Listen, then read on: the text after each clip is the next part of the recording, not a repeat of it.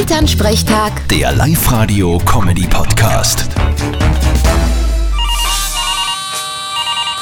Hallo Mama. Grüß dich, Martin. Ich sag das.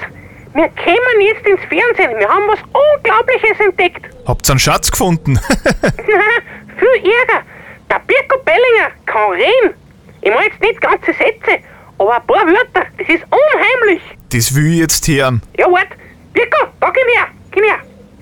Birko, wo dann die Leute baden? In einer...